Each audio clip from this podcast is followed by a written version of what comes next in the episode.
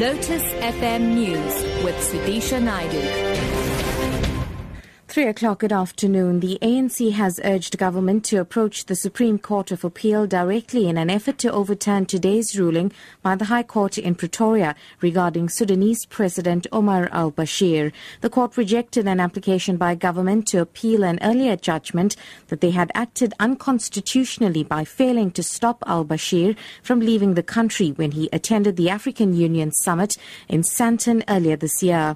ANC spokesperson Zizi Kodwa says the ruling ruling party does not agree with the court. We think that if this decision is left uh, not appealed and is not corrected, it may set a very bad precedence, but also for the African Union, because AU on its own has got the same status, in our view, as any other multinational institution. And therefore, they are ruling with all the contradictions in terms of our obligation to the ICC and our obligation to the AU that our government has sought to clarify now we need to appeal the ruling because it does undermine the African Union as a multinational institution. Doctors Without Borders say the only way to stop the tragedy of refugees fleeing violence in Africa and crossing the Mediterranean Sea is to create safe and legal alternatives for the journey. The organization is holding a media briefing in Cape Town after launching, launching search and rescue operations with three bo- boats for four months ago.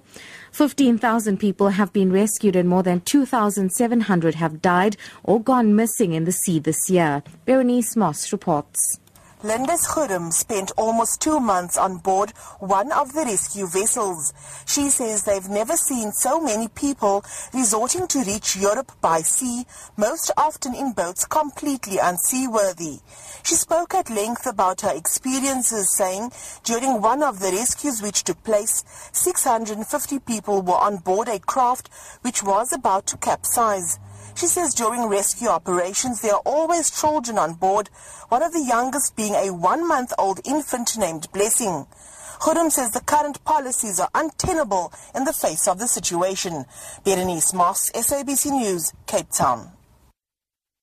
Moving abroad now, the United Nations has urged the establishment of a special court to examine atrocities during and after the Sri Lankan war, which ended six years ago. Releasing the document, UN Human Rights Chief Zeid Ra'ad Al Hussein said a purely domestic court procedure would have no ch- chance of overcoming widespread suspicions. It has to be a court that will meet the expectations of victims and the international community alike, of course, as well as then propel Sri Lanka into a new future where impunity is not uh, evident everywhere. And finally, President Jacob Zuma says there is no record of any official in his office who requested the Department of Public Works to provide a state house to his former spokesperson, Mac Maharaj. Zuma was replying to a question from DA MP Phumzile Van Damme. Van Damme wanted to know from the president whether Maharaj's stay at a state house formed part of his salary package. Zuma says the presidency does not allocate housing and therefore is not involved in rental arrangements. Top story The ANC has urged government to approach the Supreme Court of Appeal directly in an effort to overturn today's ruling by the High Court in Pretoria regarding Sudanese President Omar al Bashir. For Lotus FM News, I'm Sudisha Naidu.